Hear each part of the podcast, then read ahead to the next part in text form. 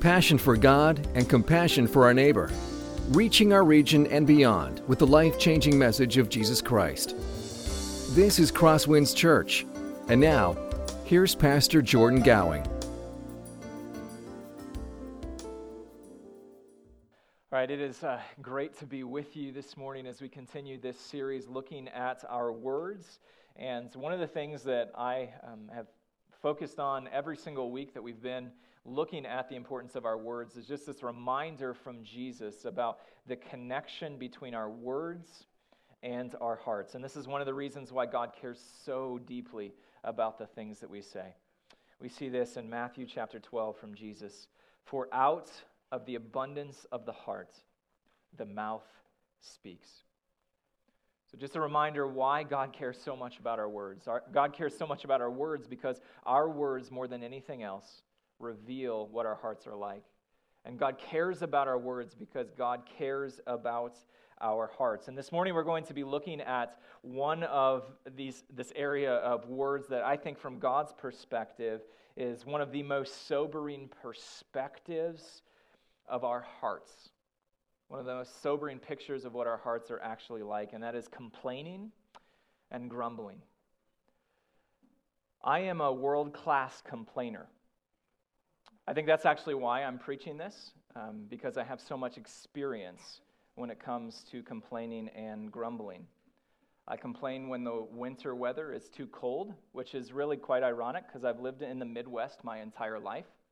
It's not as though this is a new phenomenon, it's something that I can expect and experience every single year.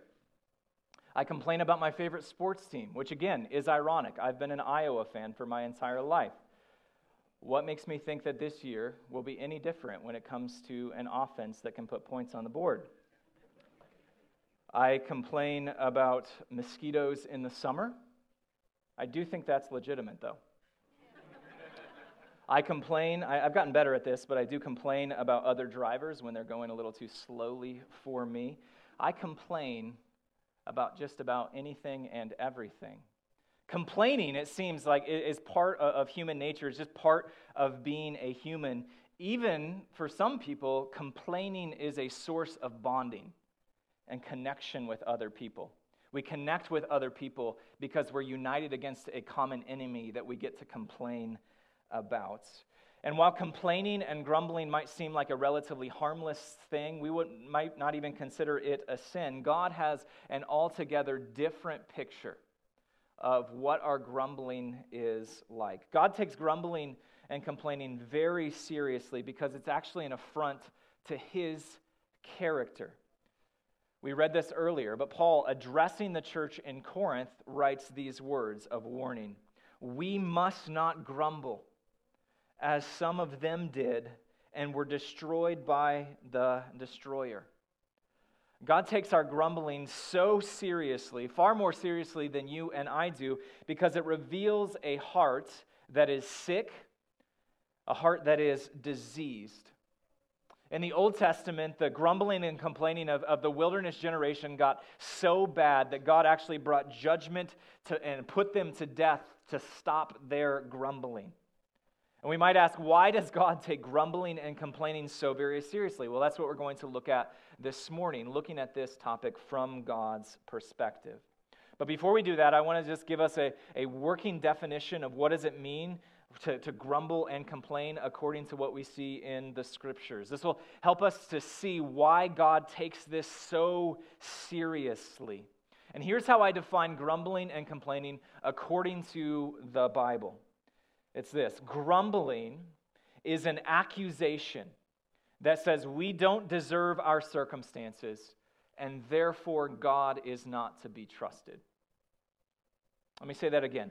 Grumbling is an accusation that says we don't deserve our circumstances and therefore God is not to be trusted. Let's go ahead and break this definition apart. First, grumbling is an accusation. It is, it is not just us venting, it's not just us getting something off of our chest, it is a pointed finger. And more specifically, it is a pointed finger at God. Every single time we complain, We are pointing fingers at God. As we see from Exodus 15 through 17, even when we aren't directing our grumbling toward God, it is ultimately against God. Now, why do I say that, that grumbling is an accusation? Well, that gets into the second part of this definition. It's an accusation against God that says, I don't deserve the circumstances that I am experiencing. Now, we might not vocalize this, but that's really at the heart of all of our complaining. That the circumstances that I find myself in right now are beneath me. Now, perhaps most sobering of all is the third part of this definition where, crum, where, where our com- complaining and our grumbling reach a conclusion about God's character. In our complaining, in our grumbling, we are saying, therefore, God is not to be trusted.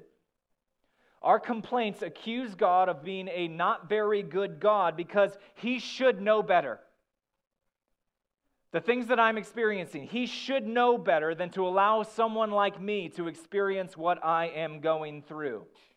And if God fails in this regard, then he is not worth trusting in my life. Now, significantly, this is true in every area of grumbling, from the smallest all the way to the greatest. So let me, uh, let me just kind of give three examples of how this plays out with di- differing levels of severity here.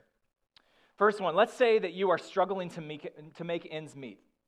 Month after month after month, it seems like there's this new crisis that, that afflicts you that has to be taken care of, so you can never, ever break even, let alone get ahead.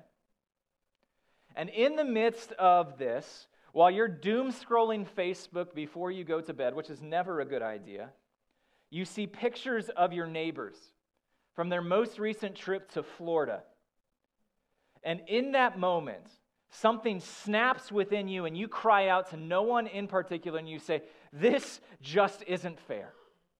Why is my life so hard? Why can I never get ahead? Why do all the bad breaks happen to me and to no one else? Another example. Let's say you have a coworker who drives you crazy. They do the bare minimum at work. They leave you to pick up all of the slack. They actually spend their entire time at work complaining, which is completely ironic because they don't realize how they're complaining about everyone making their life harder is actually making your life harder because you have to carry the weight of their unwillingness to serve, their unwillingness to do their job, their incompetence. And each and every night when you get home, you just unload your frustrations on your spouse or on a friend and you say, I just can't take it anymore. When are they finally going to start doing what they were hired to do? Why do I have to deal with this day in and day out? A third example. Let's take my complaint of the weather earlier. It's the middle of January and it is cold outside. It's dark before I even get off of work. My family is going stir crazy because we can't be outside as much as we want to be. And there's this thing called the wind chill here in northwest Iowa that makes your face hurt when you walk outside. And in the midst of that, while the wind chill is just cutting my face with a knife, I just say, This is ridiculous. How long is this going to last? Why is it so cold here? Couldn't we at least have a day without the wind where I could just walk outside and feel my face? And each of these, underneath the surface of these complaints, is actually a heart of accusation that says, I don't deserve what I am experiencing. The circumstances that I find myself in, I don't, I don't deserve that. I don't deserve to be struggling to make ends meet. I don't deserve to, to have a job that's a challenge or coworkers that make my life miserable. I don't deserve cold weather. But here's what the underlying accusation of that, uh, uh, excuse me, the underlying assumption of that accusation is when we grumble and complain, we're not just saying, I don't deserve this, we're also saying, I would have done it better. If I was in charge, I would have, I would have done things better. I would, have, I would have known that, hey, you know what? I don't deserve to make ends meet, and so I would have made my life easier. I would have known that I don't deserve to have coworkers who make my life miserable, and so I would have given myself coworkers who are just as hardworking as I. If I were in charge, the weather wouldn't be downright miserable. Now, here's the implied accusation of all of that When we say, I would have done it better, we're actually saying God, the one who is in charge, is not doing it good enough. Complaining and grumbling is fault finding with God Himself. In essence, looking God in the eye and saying, you know what? I would have done a better job at being God than you. Because if you were doing a good job at being God, my life would look a whole lot better than it does right now. Whether that is financial stability or an easier job or better weather or a more convenient drive to work or programming a church that meets my preferences, less abrasive coworkers, you name it. We're saying to God, I would make a better God than you in this moment. Do you see why grumbling and complaining matters so much to God? Because at its heart, we are telling God that He's not a very good God. And if I were God, I would do things a lot better and a lot more enjoyable for me and for everyone else. This is abundantly clear when we look at the Old Testament and the story of Israel in the wilderness. Virtually every occurrence of the word grumbling in the Old Testament is found in seven chapters. Exodus 15 through 17, and then Numbers 14 through 17. We're going to go ahead and look this morning at Exodus 15 through 17, this story of Israel in the wilderness. Consider these three tests of Israel in the wilderness and what it reveals about grumbling and some implications for us as well. So let's go ahead and jump into the first test. Exodus 15 through 17, I mentioned, is this sobering picture to set the context for us, God has just saved Israel out of Egypt. The people have seen God's glory on display, his power on display, not only in the plagues, but also in the crossing of the Red Sea. They've seen God defeat the Egyptians, they've seen God save them to the uttermost, and immediately on the heels of this great salvation, right afterward, we encounter these three stories of grumbling in the wilderness. So the first one is Israel grumbling about bitter water in Exodus 15, verses 22 through 27. Pick up in verse 22. Then Moses made Israel set out from the Red Sea, and they went into the wilderness of Shur. They went three days in the wilderness and found no water. When they came to Marah, they could not drink the water of Marah because it was bitter. Therefore, it was named Marah. And the people grumbled against Moses, saying, What shall we drink? So, immediately after leaving the Red Sea, Israel sets out into the wilderness. They journey into the wilderness for about three days. Each day, they're not finding water. And I want you to imagine what this was like for those people. They are on cloud nine. They've just been freed from slavery. They've seen God work in incredible ways. There is nothing too powerful for this God. It culminates in the parting of the Red Sea, and they begin to set out saying, You know what? God is with us. He's, he's for us. He's going to deliver us. And then they set out into the wilderness, and day goes by, and day goes by, and day goes by, and that relief, this assurance, this confidence that God is with them slowly begins to diminish, just like their water supply continues to diminish. Now, on the third day, the people finally encounter water. And I just want you to imagine the relief in this moment. The people rush to the water in order to fill their, their to drink their fill, to refill their water supplies. And yet that water quickly turns to, to, to this bitterness, just like the water itself, because the water is undrinkable. And it's almost like it's better to not hope at all rather than to hope and have your hopes dashed in this moment. This is too much for the people of Israel, and so they begin to grumble and to complain about their leader Moses. Verse 25. And he cried to the Lord, and the Lord showed him a log, and he threw it into the water, and the water became sweet. I think Moses' actions here are instructive. He finds himself in the exact same circumstances as the, as the people of Israel. It's not as though he has this secret source of water. And yet, rather than grumbling in this moment, Moses instead cries out to God. There's this really important distinction here between what the Bible considers complaining and what the Bible considers to be grumbling. In the Bible, a complaint is not inherently wrong. You look at the Psalms, and you see that there are plenty of Psalms where David complains. So we look at Psalm 55. Give ear to my prayer, O God, and hide not your face from hide not yourself from my plea for mercy. Attend to me and answer me. I am restless in my complaints and I moan. David says something similar in Psalm 142. With my voice I cry out to the Lord. With my voice I plead for mercy to the Lord. I pour out my complaints before him. I tell my trouble before him. David is able to complain to God without sinning because at the heart of his complaint is a radical trust that God is able to change his circumstances. There's this crucial distinction in the Bible between complaining that accuses God of wrongdoing or grumbling and complaining that trusts God to, adju- to address the wrongdoing that we are experiencing. And that second category is what we see from Moses here in Exodus chapter 15. The people of Israel grumble against God, but Moses runs to God.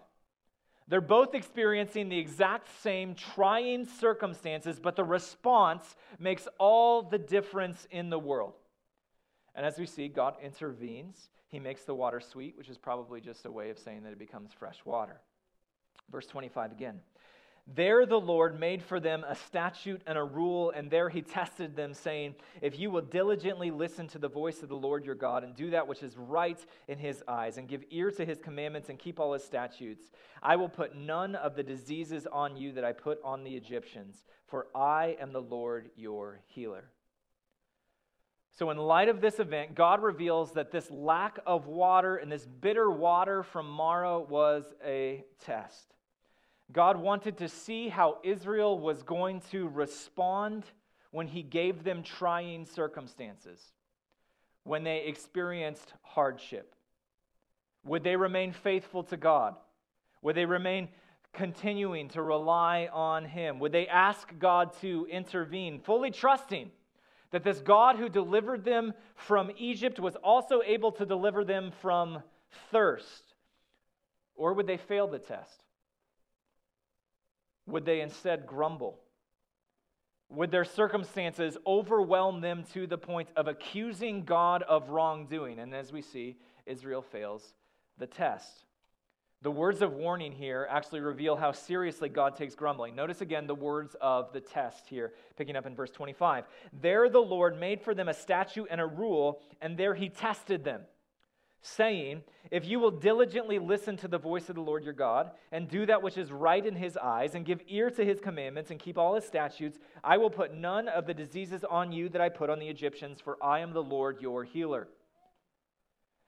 The fact that Israel grumbles implies that not only they failed the test, but also that they didn't diligently listen to God. They didn't do what was right in his eyes. They didn't give ear to his commandments. They didn't keep all of his statutes. This passage contains a very sobering warning that if they persist in grumbling against God, not trusting God, but grumbling against Him, then they will experience the same end as the Egyptians. Notice how chapter 15 ends in verse 27. Then they came to Elim, where there were 12 springs of water and 70 palm trees, and they encamped there by the water. You catch what God's doing here? This chapter ends with this not so subtle reminder of the importance of trusting God even when we find ourselves in the midst of challenging circumstances. Israel's very next step on their wilderness journey is to paradise. 12 springs of water, 70 palm trees. It's, it's what they could have ever, more than whatever they could have dreamed of. Even before they were grumbling at Marah, they find themselves in the bitterness of the wilderness. God has already created a plan to provide for his people, to meet the needs of his people at Elim. This reminds us that grumbling is incredibly short sighted. We can't see the future. We can't see when our trying circumstances are going to come to an end. We have no idea what God has planned for how He is going to end the circumstances that challenge and try us. We have no idea what God has in store to relieve us of the things that cause us pain. Elim is a not so subtle reminder that God is worth trusting because he is faithful, that he is good, and that he will deliver his people on his timetable, not on our own. So that's the first story of Israel's test in the wilderness. We turn to Exodus 16. We see a second story of grumbling. Israel grumbles because of a lack of food. This is a lengthy chapter, so for our purposes, we're just going to highlight the beginning and the end as they pertain to grumbling. Pick up in verse 1. They set out from Elim, and all the congregation of the people of Israel came to the wilderness of Sin, which is between Elim and Sinai, on the 15th day of the second month after they had departed from the land of Egypt. And the whole congregation of the people of Israel grumbled against Moses and Aaron in the wilderness. And the people of Israel said to them, Would that we had died by the hand of the Lord in the land of Egypt, when we sat by the meat pots and ate bread to the full, for you have brought us out into this wilderness to kill the whole assembly with hunger. So Israel leaves Elim, they go back into the wilderness, and verse 1 actually gives us some context here. It says this happens all within the first month of Israel being delivered from slavery in Egypt. So, not even a month has gone by, or about a month has gone by since the crossing of the Red Sea. And the implication is clear. A month has gone by, and Israel should remember very vividly what slavery was actually like and the challenges of slavery. Israel should remember very vividly the incredible moment where God parted the Red Sea and allowed his people to cross through on dry land. Of course, should be is not always the same as is. And so Israel instead decides to grumble. They actually take things even further this time than the first episode. They say that their situation is so bad, they would have rather been killed alongside the Egyptians back in Egypt rather than here in the wilderness, because at least when they were slaves in Egypt, there they had food. Out here in the wilderness, they have no idea where their next meal is going to come from. And so they conclude Moses, you've just brought us out here in order to let us die. And again, think of the context here, set by verse 1, set by what we just saw in, in chapter 15. It's, it's almost laughable, this accusation, this grumbling from the people of Israel. And yet it's laughable, but even more than that, it's, it's horrific. In essence, they are saying, we'd rather have the safety of slavery in Egypt rather than having to rely on God for our day to day existence. What a terrible thought, having to rely on God for our existence. Of course, I wonder how often we also say the same thing with our actions, that we would rather gladly take up the slavery to sin, the comforts of slavery to sin, and its security, rather than taking the, the terrifying step of having to trust God day to day to day for our needs. Verse 4.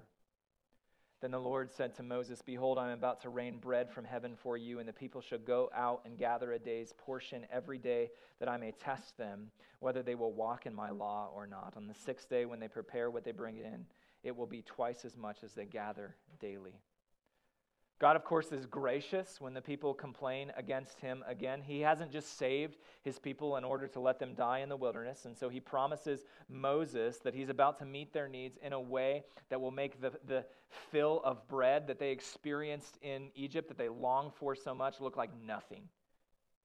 God's going to meet their needs in an incredible way. Verse 6. So Moses and Aaron said to all the people of Israel, At evening you shall know that it was the Lord who brought you out of the land of Egypt, and in the morning you shall see the glory of the Lord, because he has heard your grumbling against the Lord. For what are we that you grumble against us? And Moses said, When the Lord gives you in the evening meat to eat, and in the morning bread to the full, because the Lord has heard your grumbling that you grumble against him. What are we? Your grumbling is not against us, but against the Lord. So Moses and Aaron tell the people God is going to meet your needs, but more than that, they get to the heart of Israel's grumbling. They're saying, even though your grumbling is directed at us, your complaints are directed at us, you're, you're mad at us, ultimately, your grumbling here isn't about us, it's, it's against God Himself. That's what we saw in our definition of grumbling. It's an accusation that we don't deserve the circumstances that God has placed us in so that He cannot be trusted anymore. While grumbling and complaining might have been directed at Moses and Aaron here, it's ultimately directed at God, saying that God isn't doing good enough of a job taking care of them. And so, over the course of the next several verses, we see God does exactly what he has promised to do. He provides meat for them and bread for them. That's what we see in verses 9 through 15. He gives Israel specific instructions on how they are to gather that bread, and also includes rules for when not to gather the bread so that they can keep the Sabbath. As we might expect, some of the people of Israel don't listen to God and they decide to do what they want. That's what we see all the way from verses 16 through 30. And as we come to the end of the chapter, we get to this summary paragraph. The summary paragraph I find so, so powerful because it reminds us that this isn't just a, a short, one off kind of thing, or it's not just for a couple weeks or a month or so. This is how God provides for his people for the next 40 years in the wilderness. Pick up in verse 31. Now, the house of Israel called its name manna.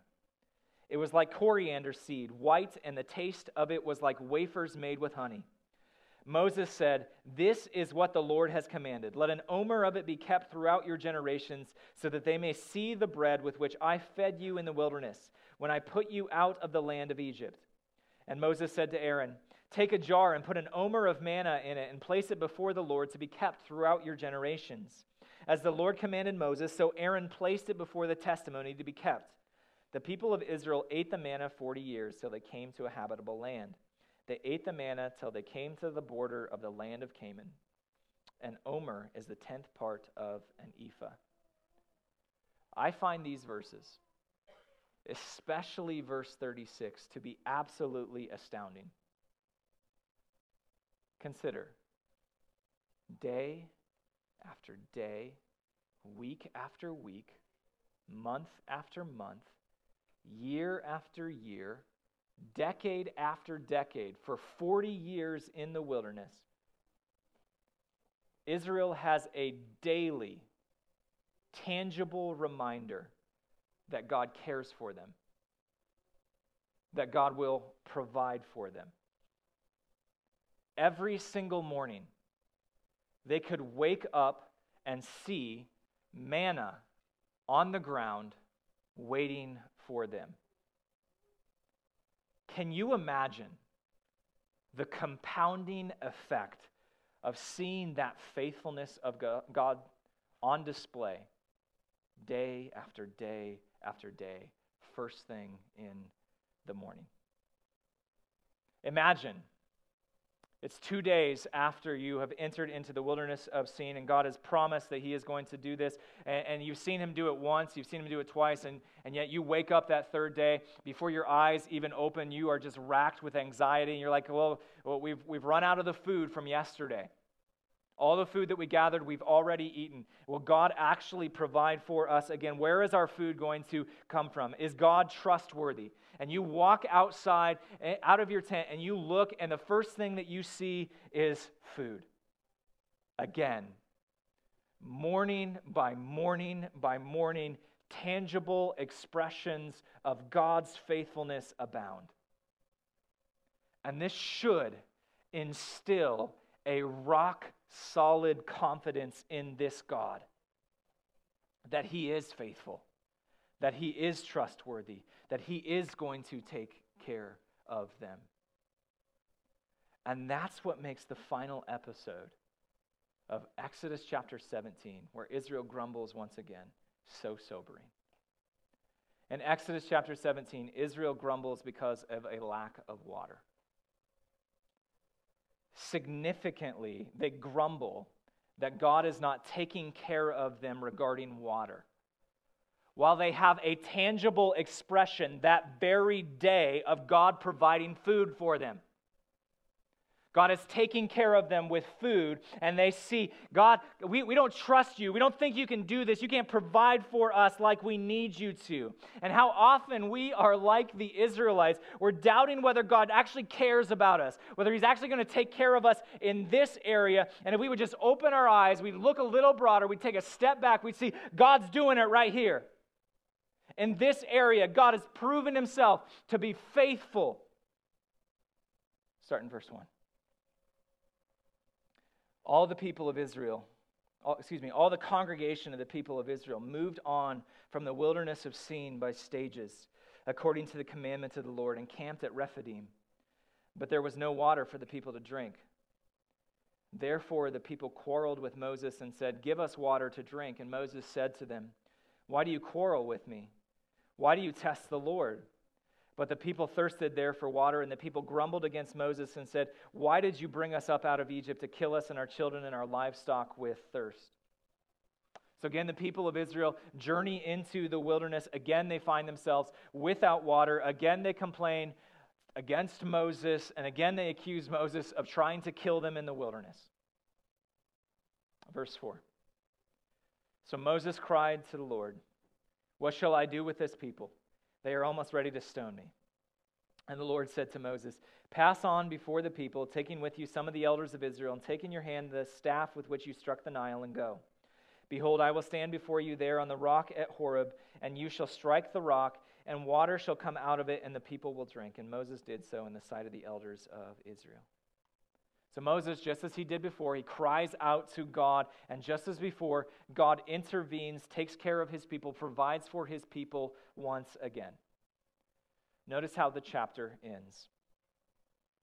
And he called the name of the place Massah and Meribah because of the quarreling of the people of Israel, and because they tested the Lord by saying, Is the Lord among us or not? Here we are given a summary of this final episode where Israel grumbles against God, saying, Is the Lord with us or not? Is God among us or not? Again, remember, this is taking place at the very same time that God is proving his presence with them through providing the manna day after day after day. No wonder Exodus says that they tested the Lord with their grumbling. They complained about God, they complained about what he was doing. They refused to acknowledge him, they refused to trust him. And in their grumbling, Israel accuses God, declaring, We don't deserve what you're putting us through, God. And we don't think that we can trust you because of it. No wonder complaining and grumbling matter so much to God. Grumbling is not a small thing, it is an accusation directed at God that says, I would make a better God than you would. God, you cannot be trusted. Let's consider four implications of grumbling from Exodus 15 through 17.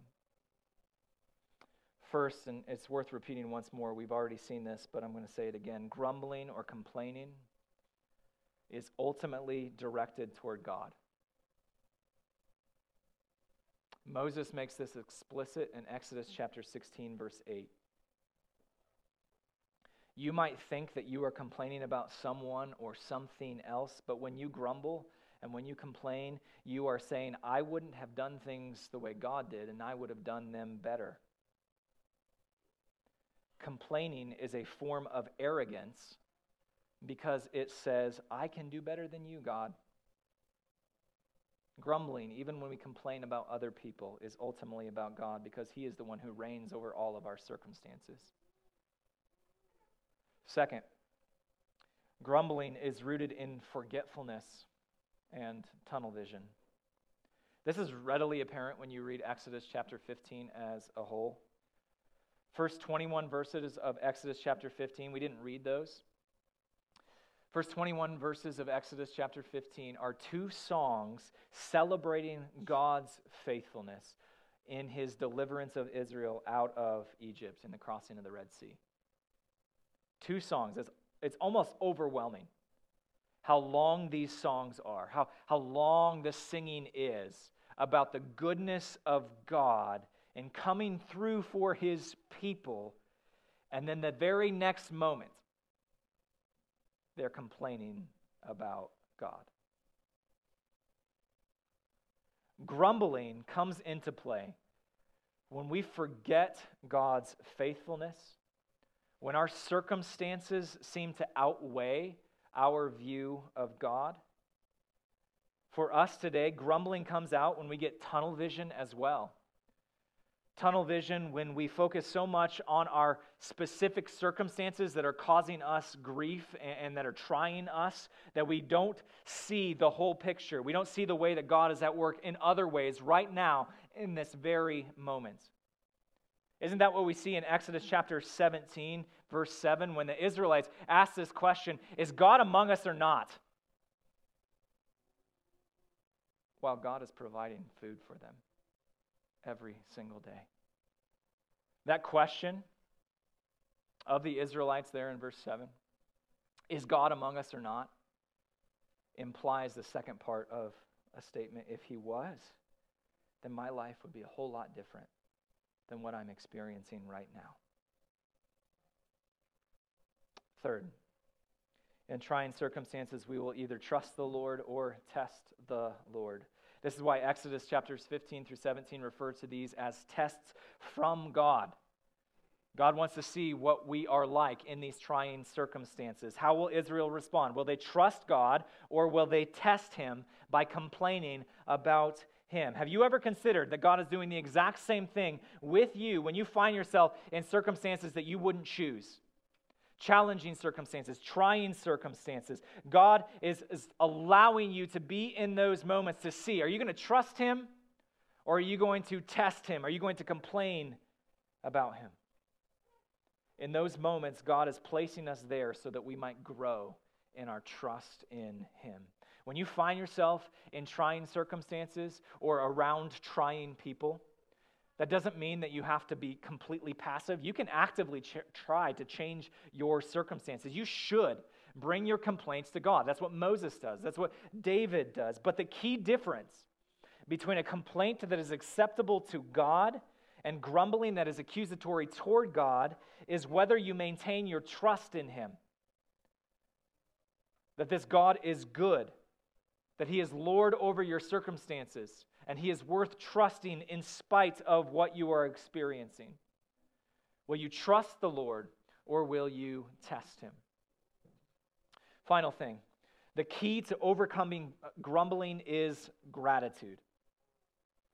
Nothing kills grumbling and complaining like being active and intentional in expressing gratitude. Each and every day, no matter your circumstances, you have more than enough to be thankful for. And we would do well each and every day to take time, especially at the end of the day, to turn off your phone, to turn off the TV, to turn off the tablet, and reflect on the ways that God has shown himself faithful today in this very day. Even if you had an absolutely awful, rotten day, you have, you have things you can be thankful for, starting with the gospel. When you are faced with the temptation toward grumbling, reflect on the gospel and maybe pray something like this Lord, today has been a tough day. Things have not gone at all the way that I would have desired or wanted or imagined. It is so easy for me to focus on everything that went wrong the conversations that frustrated me, the delays to my timetable that threw me off, the, the circumstances that bring me pain. And yet, through it all, I just want to say thank you. Thank you that you have promised me that you will always be with me. You will never leave me. You will never forsake me. That even when my heart condemns me, you have promised that you will not condemn me because of the gospel. I ask that you would intervene and change these circumstances that I'm experiencing that bring me pain, but in the waiting, help me to trust you because you have proven yourself worthy of my trust in the waiting each and every day. It's that focus on gratitude that is what we see Paul says is the key to killing our grumbling. He's writing to the church in Philippi. In Philippians chapter 2, Paul calls on the church to work out their salvation in fear and trembling. or to grow in obedience to the gospel, not as a way to earn God's favor, but as a way to bring glory to God after he has saved us. And in the midst of that, Paul actually refers back to the wilderness generation and basically says, Don't be like them, be a people of gratitude. Notice what he says in Philippians chapter 2, starting in verse 14. Do all things without grumbling or disputing, that you may be blameless and innocent, children of God without blemish in the midst of a crooked and twisted generation, among whom you, ch- you shine as lights in the world, holding fast to the word of life, so that in the day of Christ I may be proud that I did not run in vain or labor in vain. Even if I am to be poured out as a drink offering upon the sacrificial offering of your faith, I am glad and rejoice with you all. Likewise, you also should be glad and rejoice with me. Here's Paul. He's writing from prison. He's facing an unknown future. He's, he's not sure if he's going to be killed for his faith or not. And he says, You know what? I'm able to rejoice. And because I am able to rejoice, I would like you to join me in rejoicing as well. Rejoicing or gratitude is the key to overcoming our grumbling. Did you notice what happens when we do this? It's found in verse 15. When we're a people of gratitude rather than grumbling, notice what happens.